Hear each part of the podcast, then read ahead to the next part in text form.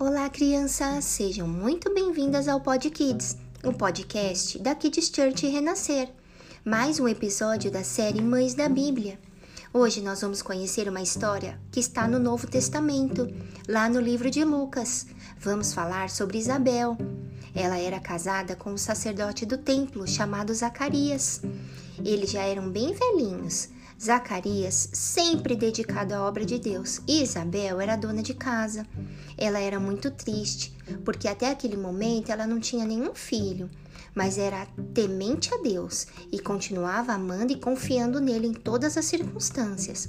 Um dia, enquanto estava no templo, Zacarias recebeu a visita do anjo Gabriel que veio anunciar que Isabel teria um filho que deveria se chamar João Batista e que seu filho seria usado por Deus para levar a palavra do Evangelho. O anjo ainda orientou como tudo isso aconteceria. Só que Zacarias agiu com incredulidade, ou seja, ele não acreditou no que o anjo disse, e então o Senhor fez ele ficar mudo, sem falar nadinha, até seu filho nascer. Isabel ficou grávida e, quando estava no sexto mês, recebeu a visita de sua prima Maria.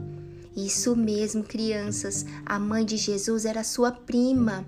Foi um lindo momento, pois o bebê que estava na barriga de Isabel pôde sentir a presença do Espírito Santo, pois Jesus estava na barriga de Maria.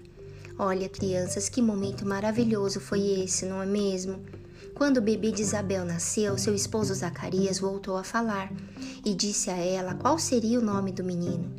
Deus escolheu Isabel para ser a mãe do último profeta de Israel, João Batista, que seria responsável para preparar o caminho para o Salvador, Jesus.